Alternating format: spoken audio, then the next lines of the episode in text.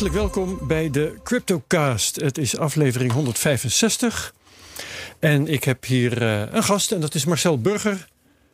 Is hij vaker geweest? Ja, daar zijn we Met weer. een gloednieuwe pet op, namelijk die van Chief Investment Officer bij Amdax. Onze sponsor. Maar ook voordat je daar werkte kwam je hier al geregeld. Dus welkom. Mijn co-host is Alfred Prevot. Hallo. Um, oprichter van Blockchain Investments. En ook betrokken bij Crypto Trader. Niet waar? Ja, klopt. Oké, okay. hartstikke mooi. We gaan het vandaag hebben over beleggen in altcoins. Dat is heel uh, leuk en interessant en spannend. Want daar hebben we het niet zo verschrikkelijk vaak over. En uh, ik vond het eigenlijk erg vermakelijk dat uh, toen wij dat aankondigden... dat er meteen een hele discussie losbarstte op Twitter. Namelijk mensen die zeiden van... oh mooi, dan hoef ik een keer niet te luisteren. Dat waren er de nodige. En anderen die zeiden van, nou leuk dat jullie dat ook een keer doen. Want we worden ook wel eens uitgemaakt voor Bitcoincast... omdat we het juist te weinig hebben over altcoins. Dus uh, het is altijd leuk als uh, zowel links als rechts mensen van je bootje aftuimelen. Dat betekent dat je waarschijnlijk ongeveer de goede middenkoers vaart. zeg ik altijd maar. Wij geven geen beleggingsadvies. Dat uh, zeg ik elke keer hier nadrukkelijk. Amdax doet dat wel, want de cryptomarkt professionaliseert. Steeds meer particuliere en ook institutionele beleggers nemen bitcoin en andere cryptovaluta op in hun portfolio om optimaal rendement te behalen. En de risico's te spreiden heb je kennis van zaken nodig. Zeker in deze relatief jonge markt. Die kennis en ervaring deelt Amdax heel graag met je. Wat een private banker in de traditionele wereld doet, dat doen de vermogensbeheerders van Amdax, zoals Marcel Burger hier, in het cryptodomein. Mooi. Um, we hebben de rubriek Kraak de Quote. En daarin uh, slepen we dit keer onze vrienden van het FD, die hier uh, om de hoek kantoor houden, uh, naar voren. Er was namelijk een opiniestuk, overigens niet geschreven door iemand van het FD. Zo werkt het met opiniestukken, hè? die zijn vaak van mensen van buiten. Um, die, even kijken, hoe heette de man ook weer? Ik had zijn naam erin gezet. Nou, dan moet ik even naar de, het stuk dat ik had aangeklikt. Dat is allemaal vrij snel te doen. Henk Rottinghuis was de naam. Uh, had dat geschreven, commissaris bij diverse bedrijven. Ik wil zelf om te beginnen graag even de eerste zin van het stuk voordragen. Die ging als volgt: Willen wetgevers of financiële toezichthouders misschien niet beschuldigd worden van het belemmeren van nieuwe interessante ontwikkelingen? Want hij vindt dat deze mensen helemaal niks doen. Um, ja, ze worden juist heel nadrukkelijk wel beschuldigd van het tegenhouden van nieuwe interessante ontwikkelingen sinds de AML D5-wetgeving. Uh, want die heeft namelijk aan allerlei interessante start-ups het leven gekost. En andere zoals Deribit en Bot zijn naar het buitenland uitgeweken. Dus dat in de eerste plaats. Dan is er een tweede zin die we eruit halen. Uit het stuk geen enkele overheid of financiële autoriteit durft actie te ondernemen tegen cryptovaluta's zoals Bitcoin, Ethereum of Litecoin. Nou ja, de Nederlandse bank houdt toezicht op cryptobedrijven in Nederland. Op basis van de Europese richtlijn. Bitonic is een rechtszaak gestart omdat die regels juist buitenproportioneel streng zouden zijn. Um, en overigens staat daar geen enkele overheid. Ik weet niet precies of de auteur het nationaal of internationaal bedoelt. Maar wat dacht je van de Chinese overheid die in 2017 al de exchanges heeft verboden? Of de Russische overheid die in 2020 de betalingen in bitcoin heeft verboden? Dan is er nog een passage hier. Intussen staat de deur wijd open voor criminelen en witwassers om cryptovaluta's te gebruiken buiten elk toezicht om. Um, er is dus wel toezicht. Uh, uit verschillende analyses blijkt dat de hoeveelheid criminele transacties op de Bitcoin-blockchain minder dan 1% van het totaal is. Daar staat een stuk over uh, uh, op lekker cryptisch. .nl bijvoorbeeld. Auteur staaft zijn bewering ook helemaal niet met feiten. Net zo min als trouwens minister Hoekstra dat komt bij de behandeling van de AML-D5-wetgeving in het parlement. Dus nou ja, samenvattend, auteur is niet op de hoogte van de feiten rond de toezicht op crypto. Uh, niet zo best van het AD dat de redactie dat stuk niet even langs de eigen publicaties van het FD uh, over de AML 5-wetgeving, over de Betonic-rechtszaak heeft gehouden. Want inhoud van dit stuk is daar op verschillende punten direct mee in strijd. Nou, um, hadden jullie, behalve wat ik nu allemaal roep, uh, over dit stuk nog iets speciaals op te merken? Want jouw baas, Marcel, Lucas. Wensing, heeft, uh, ja, heeft uh, daar een stuk over geschreven. Op lekker cryptisch uh, trouwens ook weer. Ja. dus jullie hadden daar zelf je ook aan gestoord.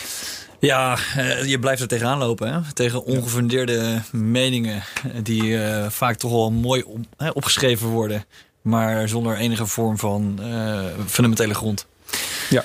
En dat, uh, ja, dat blijft een doorn in het oog. Uh, en ik denk dat we daar voorlopig ook nog niet vanaf zijn. Uh, dat geeft ook al, eigenlijk al aan waar we staan als het gaat om adoptie. We staan nog relatief in de kinderschoenen, denk ik. maar daar komen we ongetwijfeld later in de uitzending Ja, daar komen we zeker op. had jij speciaal, had jij dit stuk gezien, Alfred? Had jij je eraan gestoord? Ja, zeker. Kijk, lekkercryptisch.nl is een site die wij ook lezen en in de gaten houden. En een heel mooie platform om dit soort artikelen weer te lezen. En wat Marcel ook al zei, inderdaad uh, is er um, heel wat educatie nog te doen, denk ik. Dus er zit nog heel wat ja. um, knowledge gap zeg maar, in de markt. Dat is heel vervelend. Maar ik denk dat, hè, merken we ook bij blockchain investments, dat er uh, heel veel mensen zijn die wel nieuwsgierig zijn. Die heel graag willen leren.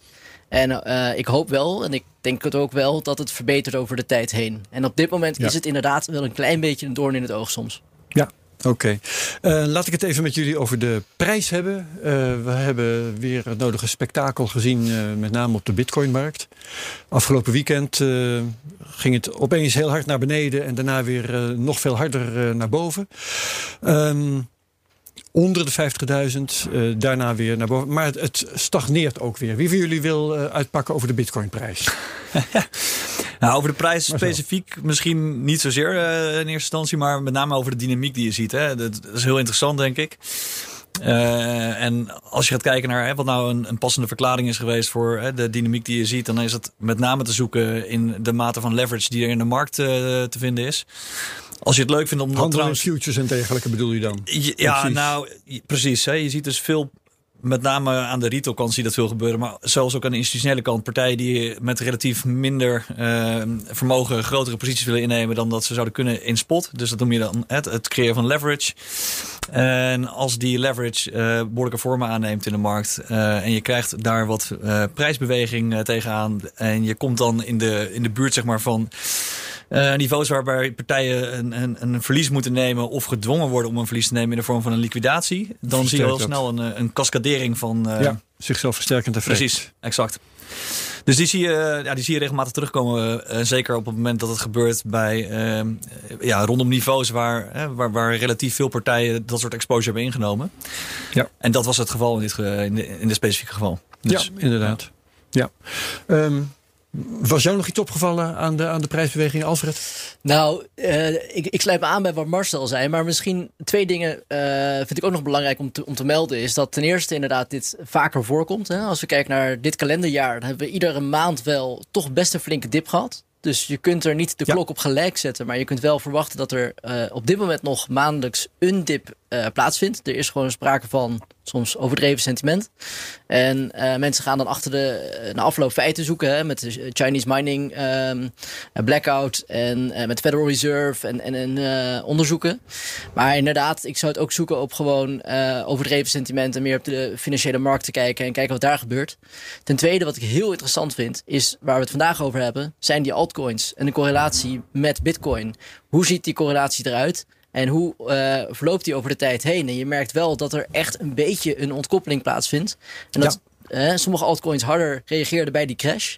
Maar tegelijkertijd ook dat ze ook anders herstellen. Dus uh, heel interessant om, om daarnaar te kijken hoe loopt de correlatie over de tijd heen. Ja, nou laten we dat meteen even doen. Want het valt mij bijvoorbeeld op dat Bitcoin is in februari boven de 50.000 gekomen. Uh, kwam toen ook met, vrij snel boven de 60. En sindsdien is hij in mijn optiek eigenlijk niet vooruit te branden. Weliswaar in maart en in april zijn er nieuwe records geweest, maar die verschillen niet zo heel veel met de oude. En ook elke keer wat jij al zegt, Alfred, van die dips. Die je meteen weer terugbrachten tot 50.000 of zelfs daar weer heel ietsje onder. Uh, eigenlijk gebeurt er sinds februari bijna niks. Ben je daarmee eens? Uh, nee. Oké.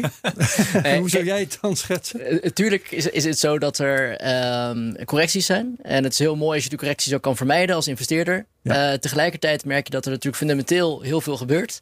En dat er extreem veel meer inderdaad institutioneel aan, aan de gang is dit keer dan, dan retail. En dat er ook platforms zijn die tot een soort volwassen wording komen. Je ziet dat bij Cardano met zijn native tokens. Maar je ziet dat een beetje across the board, ook in DeFi, dat ze wat volwassener worden.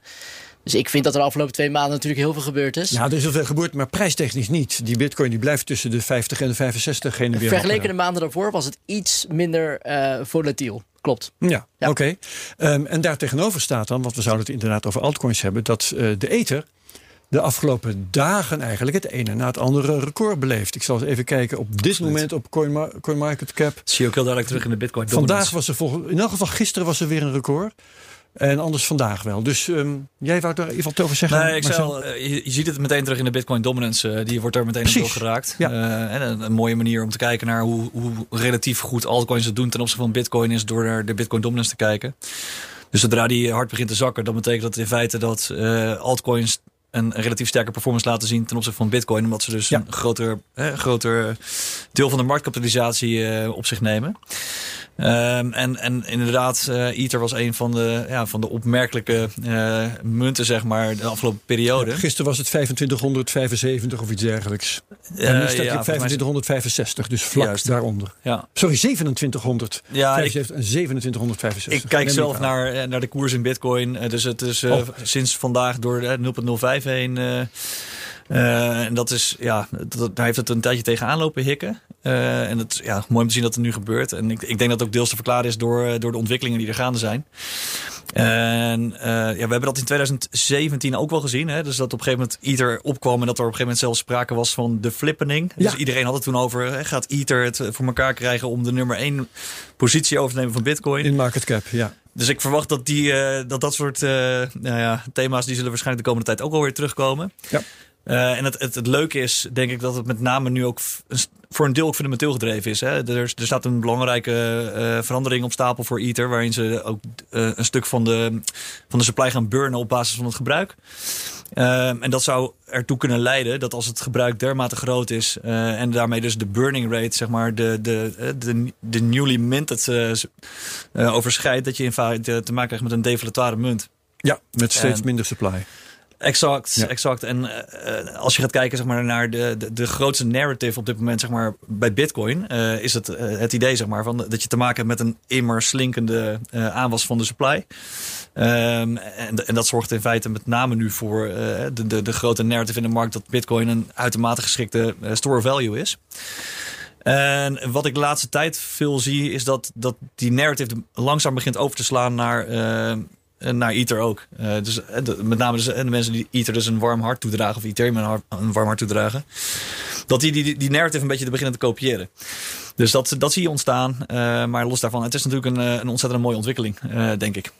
Ja, oké. Ehm, ik denk dat we naar het nieuws moeten gaan kijken. En um, wat misschien aardig is om, uh, om te beginnen eventjes bij de uh, kop te nemen. Dat is de manoeuvre van uh, JP Morgan. Die besloten hebben om bitcoin aan te bieden aan hun klanten. Gewoon bitcoin rekeningen, jongens, bitcoins te kopen hier bij ons. En het leuke was, ik zag daar een tweet over voorbij komen van iemand die de moeite had genomen om even zes uh, krantenkoppen, of beter gezegd website nieuws, websiteberichten koppen uh, naast elkaar af te drukken.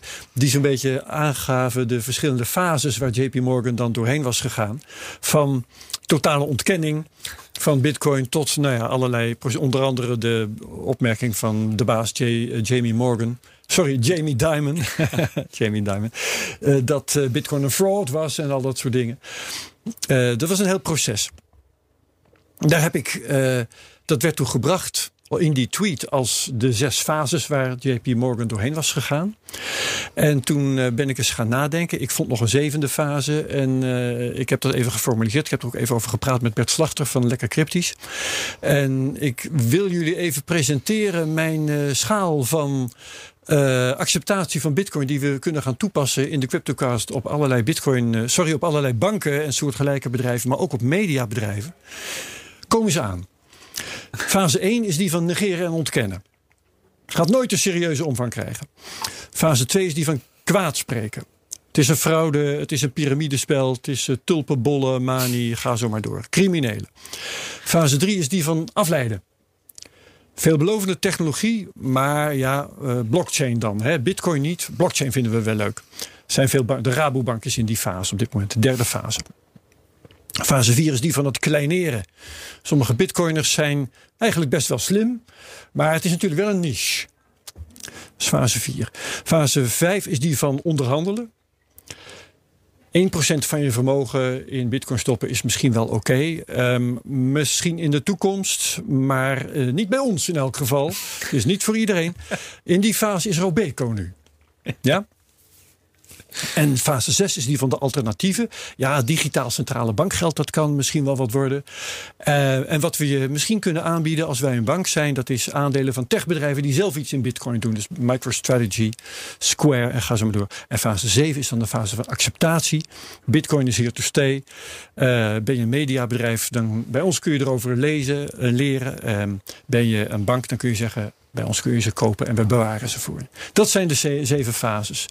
En, en jij had hier uh, iets op, Alfred, uit Noorwegen. Ja, eh, klopt. Ontzettend mooie schaal natuurlijk. En ontzettend leuk om dit uh, te gaan bijhouden ook in de komende cryptocasts. En hoe dat zich dat gaat ontwikkelen. Um, waar ik heel benieuwd naar ben is dat we... Uh, natuurlijk hebben de grote private bedrijven. Uh, die we uh, steeds meer in zien stappen. Maar waar ik zelf ook wel benieuwd naar was, was het Noorse Staatsfonds. Het grootste uh, sovereign wealth fund ter wereld. En zij hebben indirect via MicroStrategy exposure op Bitcoin. En omdat ze zo ja. groot zijn, is die exposure ook gelijk honderden miljoenen. Dus dat is best interessant. Van, zijn ze daar, zich daarvan bewust? gaan ze daar indirect of direct iets mee doen in de toekomst? Het zal ongetwijfeld nog wel even duren voor zo'n fonds. Maar uh, het lijkt me heel interessant om te volgen. En in die categorieën zou ik zeggen... Aan de ene kant zeggen ze waarschijnlijk als fonds zelf... wij doen daar niks mee, geen directe exposure. Ja. En tegelijkertijd zitten ze eigenlijk in categorie 5. En ze, zeggen ze, nou, uh, best interessant... Uh, voor een heel klein deel. En dat, dat doen ze dus eigenlijk. Ja, ja, ja. Uh, als ze het be bewust in MicroStrategy hebben belegd... bewust vanwege de bitcoin, dan zitten ze in fase 6... He, aandelen kopen van bedrijven die het dan het bitcoin kopen voor je opknappen, zeg maar. En als ze het onbewust hebben gedaan, dan zitten ze nog in fase 5. Dat ja, is wat jij zegt. Ik vermoed 5, want ja. uh, het gaat vermoedelijk via een index. En uh, ik weet niet precies hoe een, uh, hoe een uh, structurering van de portfolio eruit, eruit ziet. Maar ik denk niet dat er iemand daar is geweest die heeft gezegd... we gaan nu aandelen MicroStrategy kopen, want we willen indirect exposure op Nee, Bitcoin. waarschijnlijk niet. Nee. Marcel, als jij dit zo hoort, is er dan een, een bank of voor mijn part een mediabedrijf... waarvan jij zegt, hey, ik weet in welke fase die zitten? Uh, ja, ik denk dat het met name, uh, wat, je, wat je zelf ook aangaf, Rabobank bijvoorbeeld. Uh, volgens mij zei je, die zitten in fase 3. Ja, die zitten volgens mij in fase 3, omdat die nog zeggen van, uh, ja, bitcoin, daar zien we niet zoveel in, maar we denken meer aan blockchain en daar experimenteren we dan mee. Ja, en dat, dat zie je eigenlijk terug in het hele Nederlandse bankenstelsel op, op dit moment. Ja, uh, maar, en dat, volgens mij wordt het met name gedreven door, uh, door de bak ellende die ze de afgelopen jaren op, op zich hebben gehaald uh, met al die witwasschandalen. Dus ik, ik weet zeg maar dat de, de initiatieven die er liepen, uh, dat die ook gewoon uh, de nek op zijn gedraaid. Omdat men uh, zich die ruimte niet meer kon permitteren. Om, omdat er nog steeds natuurlijk een soort met van ja, publieke zweem hangt rondom bitcoin. Uh, en, en daarom er wordt gezegd op topniveau binnen die banken van ja, uh, die ruimte hebben we gewoon niet om, om daarmee te gaan experimenteren, bij wijze van. Dan is het dus angst voor witwaseffecten rondom ja, bitcoin. Angst voor verre, verdere reputatieschade, zeg maar. Ja. Uh, ja, en, ja compleet onterecht wat mij betreft. Maar ja, het is zoals het is, zullen we zeggen. Ja, nou ja, het geeft uh, jullie, uh, kijk ik jullie allebei aan, uh, gewoon meer kansen. Want Absoluut. anders zou je moeten concurreren met die banken. Dat is nog een hele klus. Ja, zeker waar het gaat om, om, om een stuk bewaar. Want je ziet dat de, de, meeste banken die bezig waren met initiatieven, met name aan de bewaarkant zaten. Dus die, die waren echt actief aan het kijken of ze op, die, op dat deel van de markt zeg maar, wat konden betekenen. Um, en uh, ja, daar, daar liggen dan inderdaad meteen ook direct kansen dan uh, voor, ja, voor, voor ons bij Andax. Ja, ja, ja. absoluut. Oké. Okay. Um, Alfred, wat is jouw nieuws? Wat is mijn nieuws? Je bedoelt het algemene nieuws wat er is in uh, de wat, markt, zeg maar. Van, van het crypto-nieuws van de afgelopen week. Wat zou jij naar voren halen als uh, wat zou ik naar voren interessante halen? Nou, gebeurtenis? Wat ik interessant vind uh, als voormalig centraal bankier is kijken... Ja, bij hoe... de, nee, bij toezichthouder heb je gewerkt. Ja, ik heb bij de Nederlandse Bank gewerkt en bij de Europese Centrale Bank. Juist, ja, ja, ja. En wat ik interessant vind natuurlijk ook om te kijken is naar crypto zelf, maar ook om te kijken hoe past dit nu in het grote monetaire plaatje. Want we zitten in zulke bijzondere omstandigheden met die extreem lage rente en met de aandelenkoers en in een soort hè, gezondheidscrisis, een wereldwijde gezondheidscrisis. Um, hoe past dat, hoe past crypto daarin? Wat we nu zien met die negatieve rente op bankrekeningen. Uh, met een half procent negatieve rente boven de ton of anderhalf ton, afhankelijk van de bank waar je in zit. Ja. En de afgelopen weken heeft iedereen een brief gekregen met dit gaat er gebeuren. Dat ik dat best een interessante ontwikkeling vind, want het drijft mensen wel om te kijken naar alternatieven. Zeker, ja. En dat zie, uh, dat zie ik gebeuren ook in de gesprekken die we hebben. Maar uh, ook uh, gewoon algemeen. Hè? Meer voor, voor Nederland en ook wereldwijd. Wat, wat, wat gaat er gebeuren met die lage rentes? Hoe drijft dat mensen ook naar alternatieve assets? Wat betekent dat voor die, voor die sector, zeg maar? Dus dat is het nieuws wat ik opvallend ja. vind. In ieder geval van de afgelopen paar weken. Ja, zeker. knoop ik nog even aan vast. Want dat twitterde Willem Middelkoop vandaag dat ABN AMRO uh, in de wijziging van zijn voorwaarden ook heeft gezet dat ze uh, vanaf uh, nu of vanaf binnenkort, dat weet ik dan even niet helemaal precies, kosten in rekening gaan brengen voor het opnemen van geld. Dus als jij gaat pinnen, Bijvoorbeeld, ik, hier is de tekst. U kunt in Nederland tot 10.000 euro per jaar kosteloos geld blijven opnemen in eurobiljetten. Dat, is fijn, dat brengen ze meteen als uh, iets heel moois. Hè? u kunt tot 10.000 euro per jaar kosteloos geld blijven opnemen. Neemt u in een jaar meer geld op van uw particuliere betaalrekening, dan betaalt u 5 euro per, per transactie plus 0,5% over het opgenomen bedrag. Pardon? Ja, je neemt 100 euro op en je betaalt twee kwartjes. Ter plekke. Ja. Um, voor studenten en jongeren gelden lagere limieten. Daarnaast gelden er nieuwe limieten en tarieven voor geld storten. Bla, bla, bla. Nou goed. Dus ja, dat, uh, dat hangt rekeninghouders van ABN AMRO boven het hoofd. Maar ja, over het algemeen stijpelt dat dan meteen door het hele bankwezen heen in Nederland. Hè? Klinkt ja, een beetje zeker. als een push naar een uh, stukje cashless uh, society eigenlijk. Hè? Ja, ja, ja, Dat is een beetje, tenminste, ik kan me voorstellen dat er achter ligt een gedachte Want is. dit gaat over pinnen. Juist. En als je, als je dat zo nodig wil, dan gaat het geld kosten boven de 10.000. Maar dat is ook een grens die ze natuurlijk kunnen verlagen in de loop van de tijd. Nou, weet ik niet in hoeverre jullie nog uh, dagelijks gebruik maken van de pinautomaat. Nee, zeker niet dagelijks. Nee, ook, ik heb het meteen uitgerekend. Ik denk van nou, daar blijf ik de meeste jaren wel onder als het goed is. Ja. Maar het is even, uh, ja, hoe lang hand, handhaven ze die grens? Ja, dat, ja en uh, wat spannend. gaat er gebeuren met cash?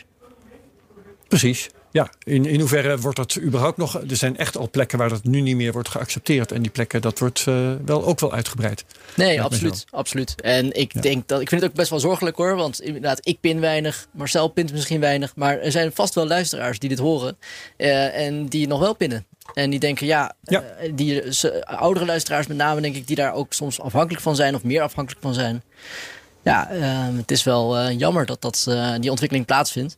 Maar je ziet ook daar weer die, die, uh, ja, echt die driver naar alternatieve assets. Ja, ja, ja, ik weet dat mijn echtgenote naar een pedicure gaat of zoiets, uh, die uh, toch het liefst gewoon cash heeft. Juist. En dat, ja, dat wordt dan lastiger. Ja. Die mensen die kunnen het zich niet, zijn vaak kleine ZZP'ers, die kunnen het zich niet altijd uh, permitteren om maar even een pinautomaat in hun studio te hebben.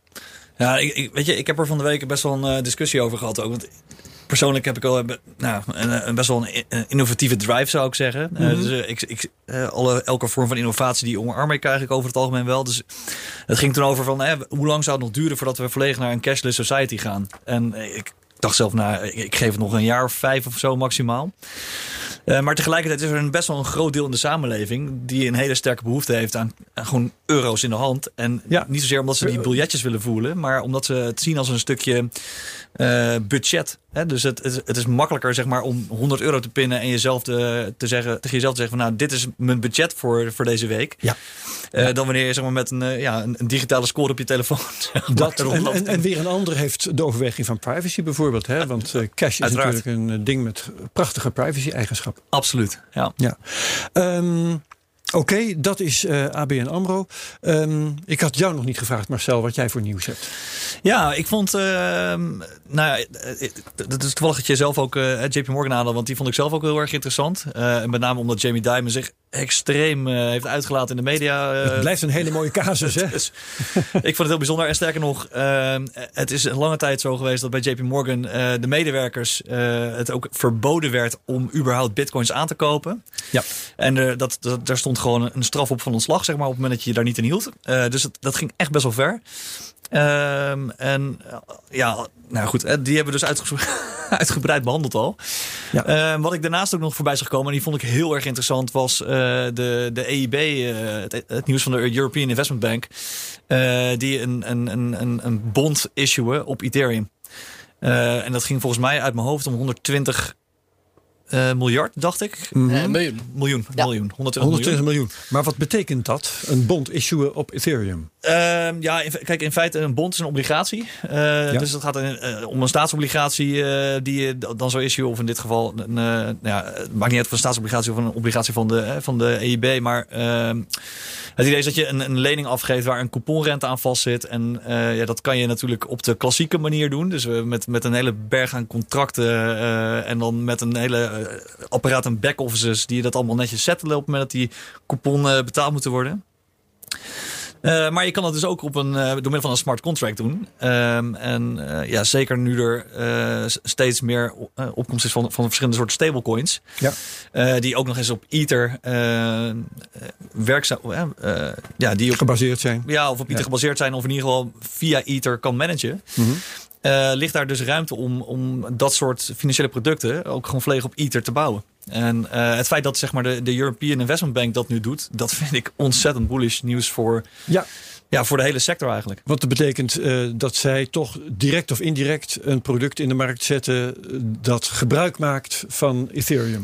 Ja, want er is natuurlijk lange tijd de vraag geweest van ja, hè, leuk dat, dat gepiel zeg maar, met CryptoKitties op, op Ethereum. Maar en wat gaat het nou uiteindelijk nou brengen? Voor, ja, waar ja. is het goed voor? Wat gaat het brengen? En, en ja. dit soort toepassingen, ja, dat zijn gewoon ontzettende concrete business toepassingen die direct uh, uh, waarde genereren, zeg maar, voor de hele, ja, voor uh, voor business. Ja, en help me eventjes, want ik heb ook niet dagelijks met die Europese investeringsbank te maken. Is dat een overheidsorganisatie of een particuliere organisatie? Volgens mij een overheidsorganisatie. Een ja. overkoepelende overheid. Dat is de European Investment Bank. Uh, dus, ja. ja. ja. Oké, okay, nou, dat is prachtig, uh, prachtig nieuws eigenlijk. Hè?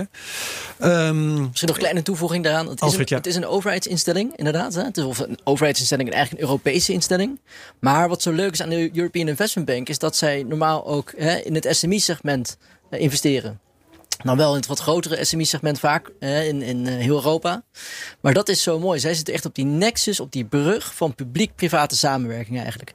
En dat zien we dus ook terug nu bij crypto. Dat is denk ik de essentie van wat daar gebeurt.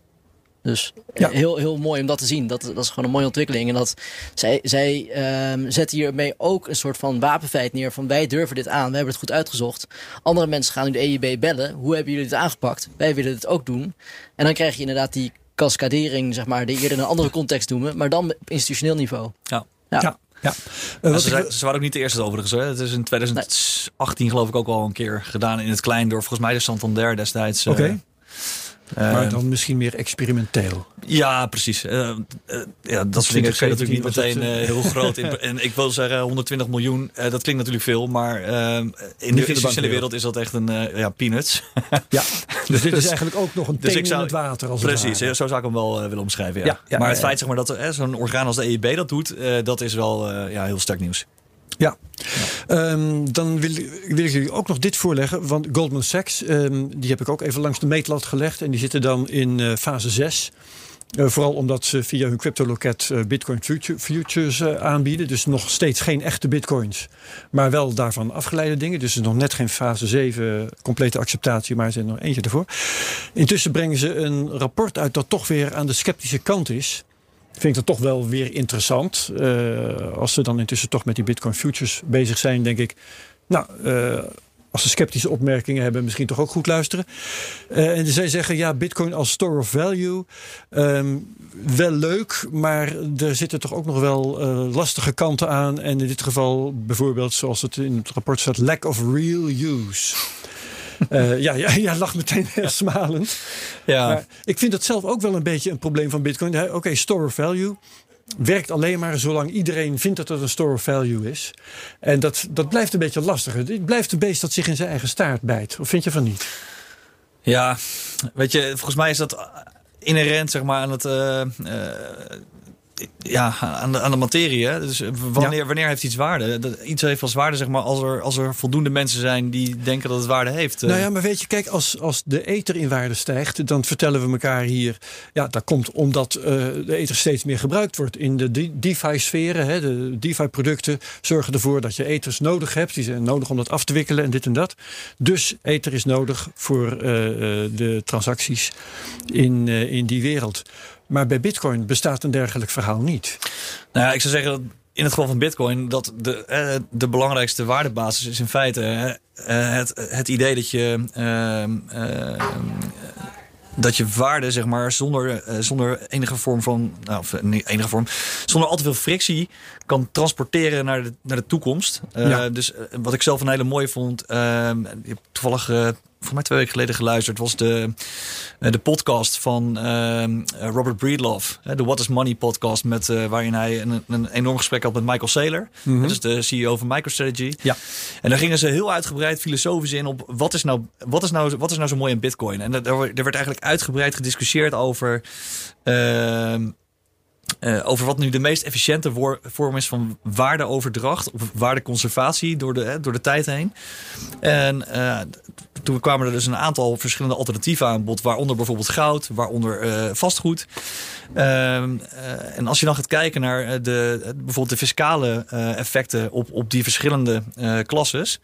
Ehm, en, en de halve, waar ze uiteindelijk op, op neerkwamen, waar ze uit, jongens, uiteindelijk waar ze uiteindelijk op uitkwamen, was een soort met van halfwaardetijd. Dus ze, ze werkten toen naar een, hè, hoe lang duurt het nou voordat je de helft van je waarde ook weer verliest door hè, bijvoorbeeld de kosten die gepaard gaan met transport, ja. de kosten van overdracht.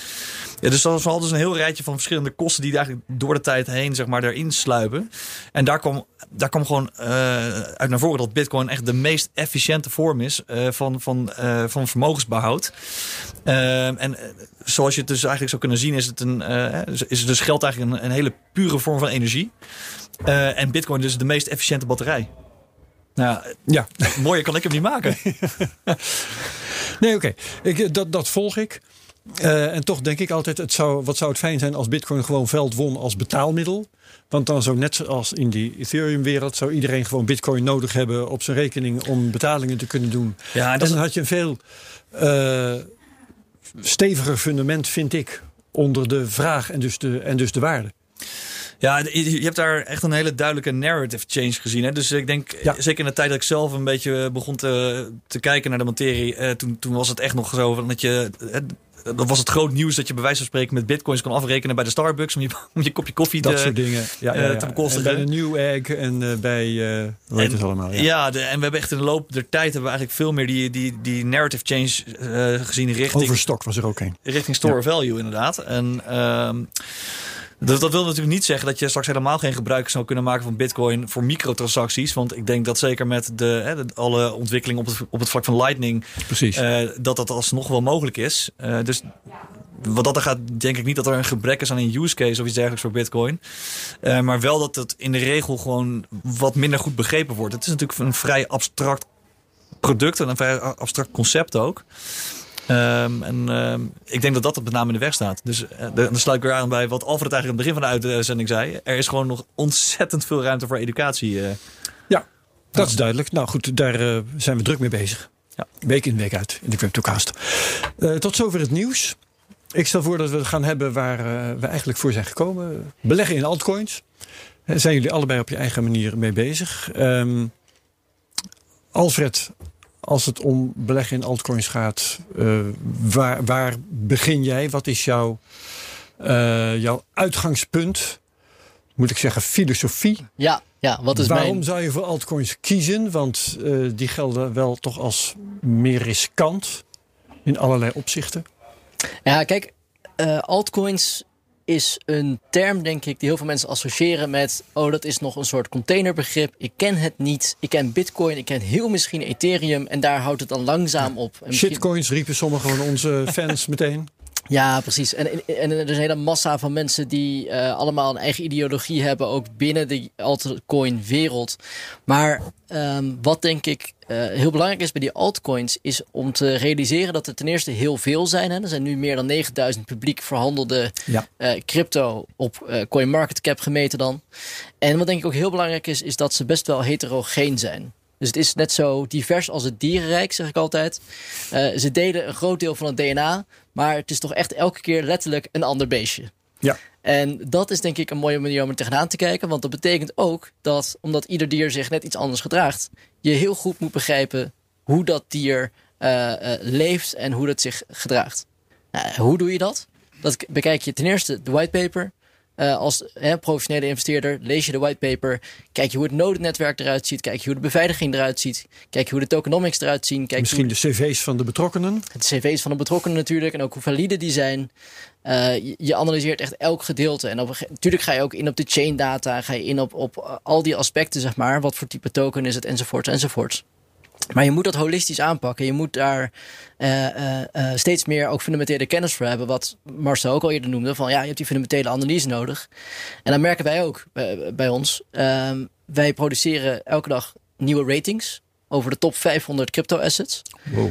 En iedere dag kijken we weer naar wat zijn de codecontributies, wat zijn de code reviews, wat zijn uh, wat is het sentiment ook erover, maar ook echt, echt heel diep inhoudelijk. En dat doe je pas als je denkt, hey, dit is een interessante use case. Dus je selecteert eerst nog. De use case voor de coin. Dus het ja. moeten coins zijn die ook echt een doel in het leven hebben. Die een doel in het leven hebben. Ook Geen al een beetje... bijvoorbeeld, of wel? Nee, ja, doos is natuurlijk buitengewoon controversieel inderdaad. um, maar je, je, kijkt inderdaad naar de use case en je kijkt ook, um, is dit een asset die in eerste instantie inderdaad ook levensvatbaarheid heeft? Hè? Is het een duurzame, duurzame asset in principe? Ja. En je weet het nooit helemaal zeker, maar je kunt wel je analyse doen. En ik denk dat dat steeds belangrijker wordt. Die fundamentele analyse, zeker als je naar altcoins kijkt, ja. is extreem belangrijk. En ik merk ook in de markt, ja, uh, er zijn genoeg particulieren die hebben een crypto in hun hoofd. En dat wordt hun, uh, hun crypto waar ze een soort van bijna verliefd op worden. En die houden ze vast. en uh, die zeggen, nou, ik ga nooit meer wijken van deze coin. Kijk eens wat het mij heeft gebracht. Maar ik, ik denk dat het ook echt heel belangrijk is om het totaalplaatje te zien. Dus ja. financieel, technisch en het sentiment meenemen. En dan je totaalplaatje maken. Dat is denk ik hoe je zou moeten kijken als, als echte investeerder naar, naar altcoins. Ja, oké. Okay. Marcel... Um jullie zijn ook met die altcoins bezig. Absoluut. Um, ja. Misschien wel leuk om er, ja, ja. om eens even stil te staan bij hoe dat dan, hè, hoe dat dan gelopen is. Want uh, ik merk uh, zelf heel sterk dat mensen op verschillende uh, manieren worden aangetrokken tot de, tot de crypto-domein. Mm -hmm. je ziet dat momenteel het gros eigenlijk binnenkomt via Bitcoin. Hè, omdat Bitcoin, de, de narrative nu, die is gewoon ontzettend sterk. De publiciteit. En, dus, ja, hartstikke logisch. Uh, persoonlijk ben ik uh, in 2016 uh, werd, werd, ik met name getriggerd door Ethereum. en dat was vanwege de belofte van programmeerbaar geld. Dus ik zag daar echt nou, als ik zag bij wijze van spreken half uh, Achmea, waar ik destijds nog werkzaam was, gewoon redundant worden. Want ik ja, als dat geld zijn eigen weg kan vinden met een paar handige programmeurs, dan, nou, uh, dan kan je een hoop. ja, kunnen we een ander baantje gaan zoeken. Precies. En dat heb je toen gedaan. Ja, nou ja, goed, daar dachten we daar anders over. Dus, ja, dus daar zijn onze wegen gescheiden destijds. Maar nee, wat, ik, wat ik daarmee wil zeggen is, dus mensen haken op verschillende punten aan, zeg maar. Dus op, Mhm. mm -hmm. slaan op verschillende punten ook aan. raken op verschillende manieren geenthousiasmeerd over de over het crypto-domein. Um, en, en wat je dus doorgaans uh, ziet, is dat uh, als het gaat zeg maar, om mensen die dus op, echt op Bitcoin aanslaan, dat ze uh, altcoins vaak wegzetten als iets wat nou ja, vies is of niet goed ja. genoeg. Mm -hmm. En dat heeft waarschijnlijk ook weer te maken met, met de term altcoin zelf. Want in beginsel had je natuurlijk bitcoin. En aan bitcoin kwamen er een, een, paar kleine veranderingetjes... waarmee het misschien technisch gezien iets beter zou moeten worden. maar dat is uiteindelijk nooit gerealiseerd. Hè? Dus bitcoin is... Uh, nog steeds uh, de, de koploper op zijn eigen, op zijn eigen domein, zeg maar. Binnen zijn eigen narrative. Um, en, en zodoende is die, die term ook ontstaan. Dus altcoins zijn dus alternatieve bitcoins ja. in feite. Ja. Zo, zo, is het ooit ontstaan. Maar ik denk dat dat op dit moment een hele verkeerde vorm van labeling is. Uh, want ik zou Ethereum bijvoorbeeld echt niet willen klassificeren als een alternatief voor bitcoin. Het is echt een totaal ander beest. Uh, en, uh, ja, sommige altcoins zijn een alternatief voor Ethereum. Ja, nou ja, goed, dat, dat krijg je natuurlijk wel. Hè. als je er nu kijkt naar het, het, het spectrum, dan, dan, dan denk ik dat je het, het, het best, zoals ik er zelf naar kijk, in ieder geval, ik zie Bitcoin en ik zie altcoins. Dus ik, ik label het ook op die manier. En binnen het altcoin domein heb je heel duidelijk zeg maar, uh, de, de, verschillende lagen. Uh, dus je hebt zeg maar, de, de, de, projecten waar echt op gebouwd kan worden. Dus zoals Ethereum. Dus dat, noem ik dan de layer one uh, blockchains. Ja. Um, en daarbovenop kan je dan met verschillende protocollen of verschillende applicaties bouwen. dus die tweedeling maken we wel. Uh, en wat Alfred al terecht ook aangaf, het is eh, ontzettend belangrijk dat je als je dus uh, ja, investeringen doet op, eh, op dat soort verschillende projecten, dat je goed begrijpt ten eerste wat de use case is. Maar ten tweede ook heel, heel goed kijkt naar hoe de token economics eruit zien, onder andere. En wat bedoel je daarmee?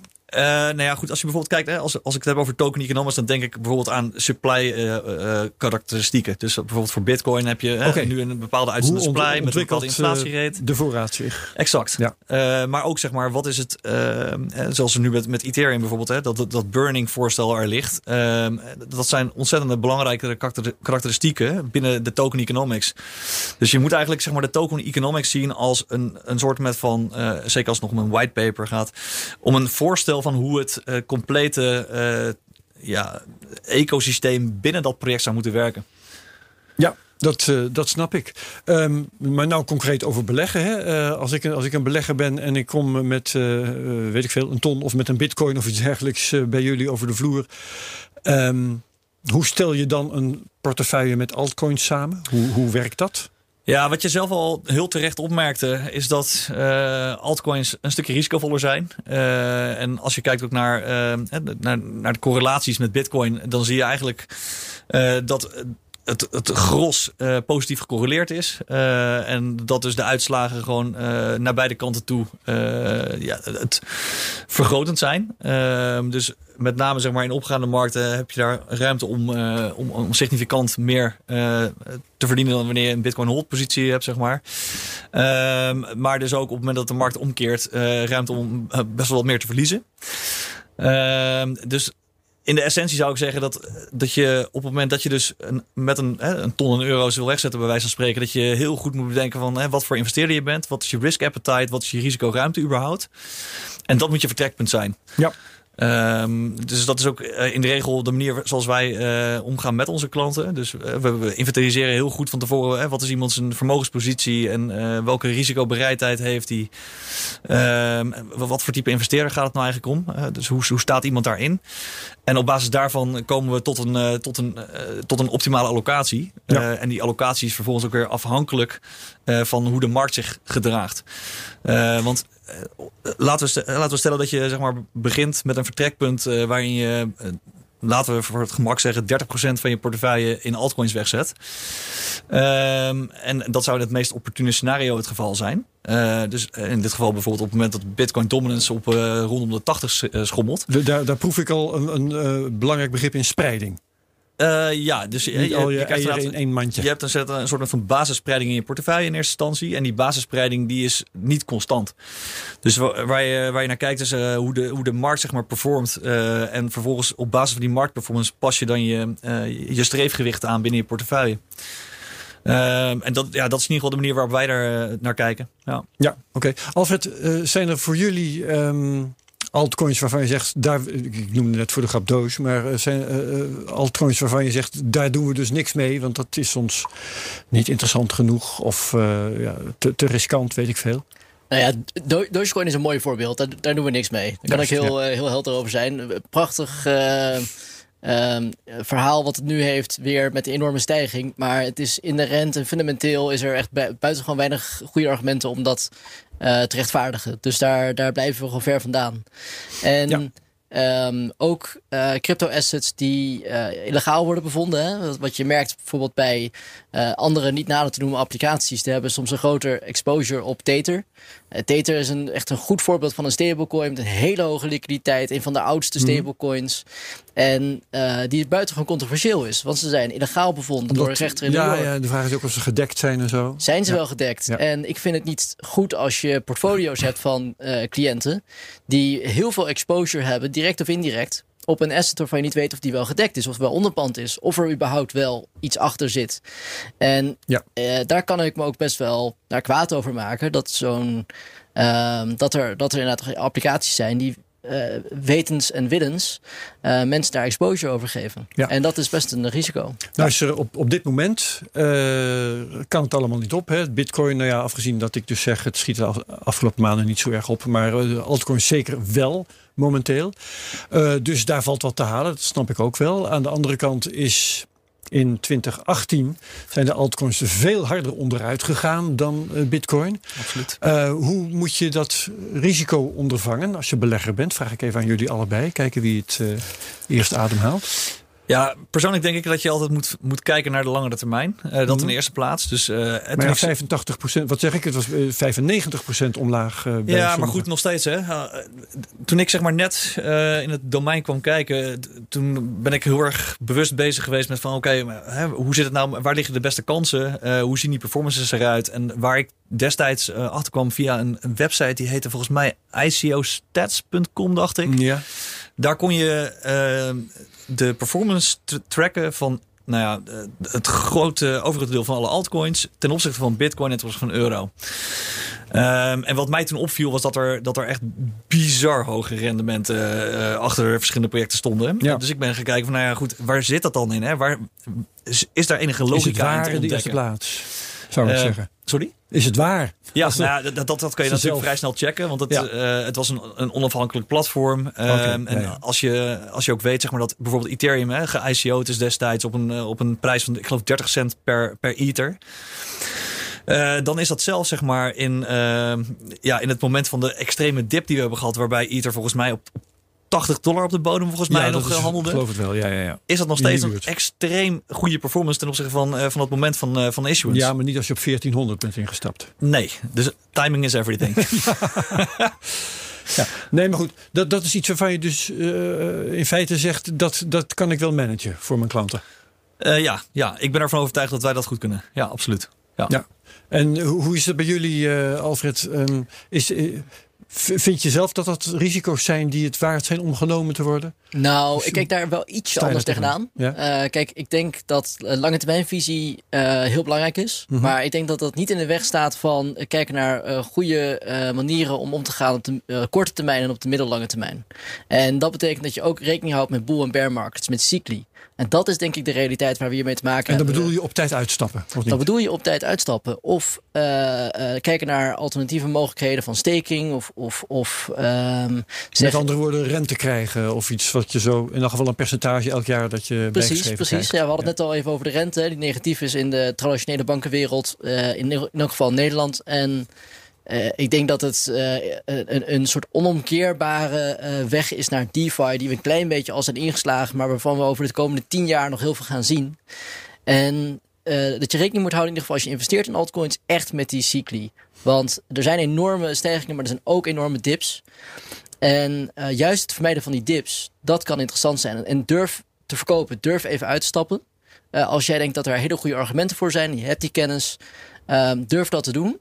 En op die manier kun je ook heel goed de markt verslaan. En zeker, doe je dat niet elke maand, kijk dan eh, vooral naar het macrotechnische plaatje. Kijk naar hoe werken die cycli. En wanneer denk je, nou, nu is het misschien wel een goed moment om te zeggen: nee, we stappen er even uit. Of we gaan op een andere manier zorgen dat we toch goed kunnen investeren en rendement kunnen maken. Maar ja, daar moet je wel, denk ik, echt, echt serieus naar kijken. En alsmaar blijven vasthouden en zeggen alleen maar de lange termijn. Dat vind ik toch wat beperkt Ja. in mijn optiek. Ja. En, Ja, en- 100, en- eh, 100% mee eens hoor. Wij, eh, wij kijken daar op exact dezelfde manier naar. Oké, ja. Eh, en dat gaat eigenlijk wat, wat meer mechanisch. Hè, dus wat ik al in het begin uitlegde over die eh, optimale verdeling in je portefeuille. Ja. Je start vanuit een bepaald gedachtepunt en op basis van de ontwikkeling op, op ja, je zou het kunnen zeggen, crypto macroniveau. Pas je continu zeg maar, je verdeling zodanig aan dat je dus op- tijd ook zeg maar, je winsten neemt. Eh, maar dat gaat dus relatief mechanisch op basis van eh, ja, compleet da- data-driven. Oké, met de algoritmes. Eh, ja, ja. Ja, ja, ja, doen jullie ook, hè, Alfred? Althans, je, je biedt algoritmes aan. eh, Ja, zeker. Ja. Ja. Ja, Ja, we ja. hebben een eh crypto-algoritme platform met 10.000 algoritmes in de database. Dus we kunnen even vooruit. En is dat, kijk ik ook weer naar, kijk ook weer naar jullie allebei tegelijk. Ehm, doen algoritmes het beter dan mensen over het algemeen? Is dat een, uh, een, een vuistregel? dat kijk, je het beter in aan de machine kan overlaten? Het grote voordeel van een algoritme is dat je je emotie kan je buiten, hè, buiten de deur zetten. Ja. Uh, en als je ziet zeg maar, waar de meeste nou ja, beginnende handelaren in ieder geval de, de mist in gaan, is het met name dat ze zich laten leiden door emotie. Uh, en, dat je, het dat je voordeel... koopt als het stijgt en verkoopt als het daalt. Juist. Wijze van spreken. Juist. Uh, en, en, en, met name zeg maar op het moment dat je dan hè, je door oftewel angst, oftewel door, uh, door, door, uh, door greed laten regeren, dan, dan krijg je dus te maken met ongewenste neveneffecten, zou je kunnen stellen. Ja, ja, In ieder geval effecten die geen positieve bijdrage leveren aan de performance van je portefeuille. Daarnaast denk ik wel dat het volledig acteren op op, op, op algoritmes uh, ook gevaar met zich meebrengt. En dat is een van de redenen dat wij ervoor kiezen om, om op basis van algoritmes tot signalen te komen. En die signalen te gebruiken om aanpassingen in de portefeuille door te voeren.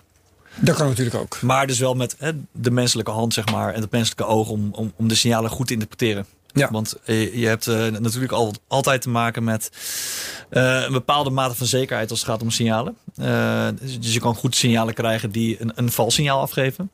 En ehm, ik denk dat als je daar een, zorgt voor een stukje menselijke, menselijke interventie, dat je dan beter in staat bent om die valse signalen ook af te vangen. Ja. Um, trends zijn alles zo'n beetje. Hè. We hebben vier jaar geleden hadden we de trend van de ICO's. Uh, nu hebben we de trend van de decentralized finance. Hoe vind je de volgende trend? Ja, goede vraag. Kijk, uh, weet je al wat de volgende trend is? Ja, nou, ik denk dat je de, de als ik terug, uh, als ik vijf jaar in de toekomst zou gaan en dan zou terugkijken op de afgelopen cycli, ik denk dat je uh, inderdaad de ICO-markt zag in 2017. Tokenization was het onderwerp. Nou, daar zijn we nu iets verder mee. Dit jaar is het jaar van, misschien wel van DeFi en NFT's. Uh, er zit ook veel hype in, dat hoort erbij. Um, maar dat ontstijgt uh, die hype ook wel weer over de lange termijn. En ik denk dat we over vier jaar het, de cyclus gaan krijgen van CBDC's en de volwassenwording daarvan. Uh, Lagarde, Central Bank Digital Currencies. Precies. Ja. En Lagarde heeft al gezegd, we willen dit eigenlijk snel aanpakken. Het is nu een hot topic geworden daar. Uh, toen ik wegging bij de ECB was dat het niet. Het was wel al in ontwikkeling.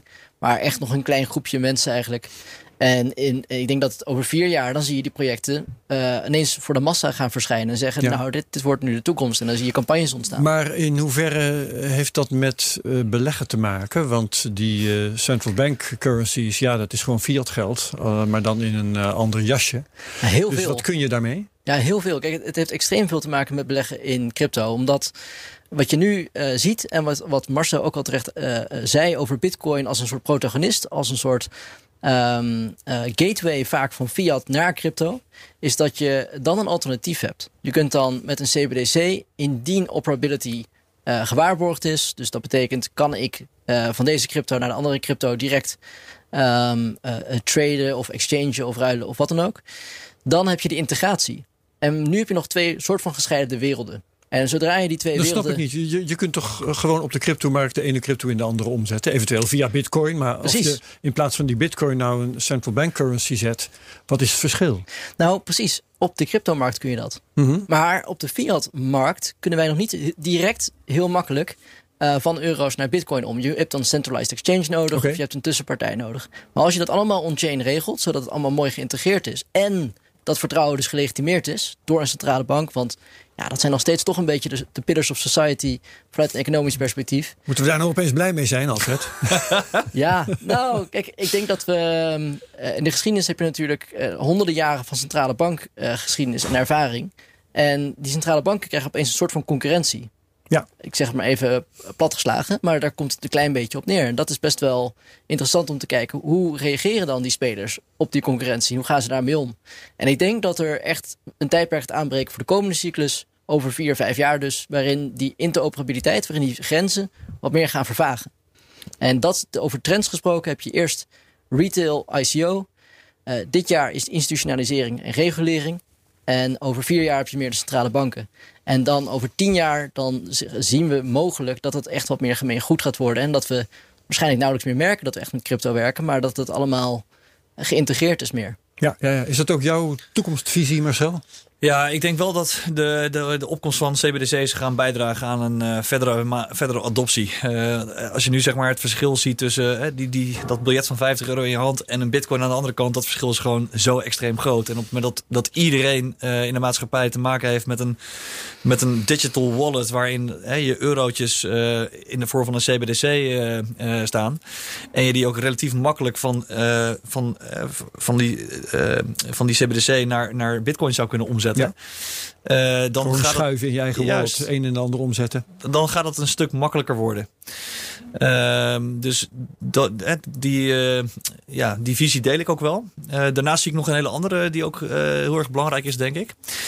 en die zit met name wat meer aan de, aan de, de, de, de businesskant en de, de, de overheidskant. en die heeft alles te maken zeg maar, met een stukje identity management. Mm -hmm. Dus op dit moment zie je natuurlijk dat als je gaat kijken naar het gebruik van smart contracts bijvoorbeeld op Ethereum, uh, dat, je, uh, het, nou ja, dat het gewoon niet zo heel makkelijk is om uh, daar identiteiten aan te koppelen.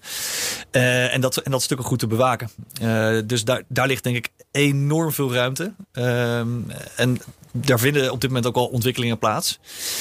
een heel mooi voorbeeld daarvan is Concordium. een, een, nieuwe Layer 1 blockchain die dus specifiek dit probleem aan het oplossen is. En ik vermoed dat we daar nog veel van gaan zien eh, de komende jaren. Oké, leuk. Meteen een spannend uh, ding om in de gaten te houden. Absoluut. Ja, is die al te vinden op CoinMarketCap? Nee, nee, nog niet. Oké, nee, dus dat is nee. toch heel pril. Dus dat, ik, ik verwacht dat dat uh, juni, juli gaat zijn ongeveer. Oké. Ja. ja. Mooi, we moeten het langzamerhand uh, erbij gaan laten voor deze CryptoCast. Dus ik dank jullie allebei heel, heel hartelijk. Alfred Prevot en Marcel Burger. De CryptoCast van volgende week, dat wordt echt geweldig. Eh, die moet je vast in je agenda zetten. Hebben we een gesprek met Joost van Kuppenveld. Hij is journalist bij het FD. En we gaan uh, hem ook maar vragen, denk ik, waar hij staat op onze zeven uh, stappen, schaal van zeven stappen van de Bitcoin-acceptatie. Ik heb zo'n donkerbruin vermoeden. Hij is kritisch volger van Bitcoin, vandaar. En onze co-host dan is Bert Slachter.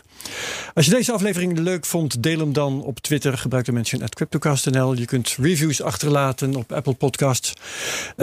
op YouTube, like, subscribe en comment natuurlijk. wat mijzelf betreft, wat redacteur Daniel Mol en uh, mijn beide gasten hier zo hartelijk bedankt voor het luisteren en het kijken op YouTube.